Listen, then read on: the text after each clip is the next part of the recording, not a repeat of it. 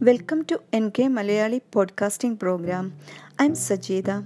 Today I'm talking about the International Yoga Day celebration.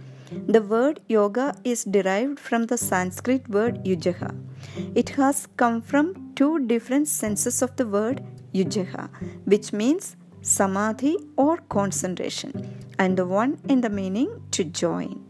Actually, yoga is the union of body, mind, and breath. Yoga helps in the alignment of all these three.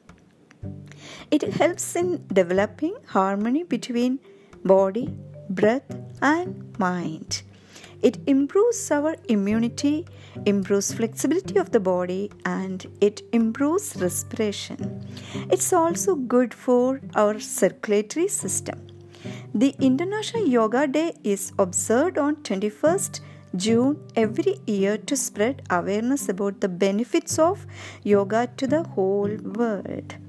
The theme for the International Yoga Day 2020 is Yoga for Health, Yoga at Home.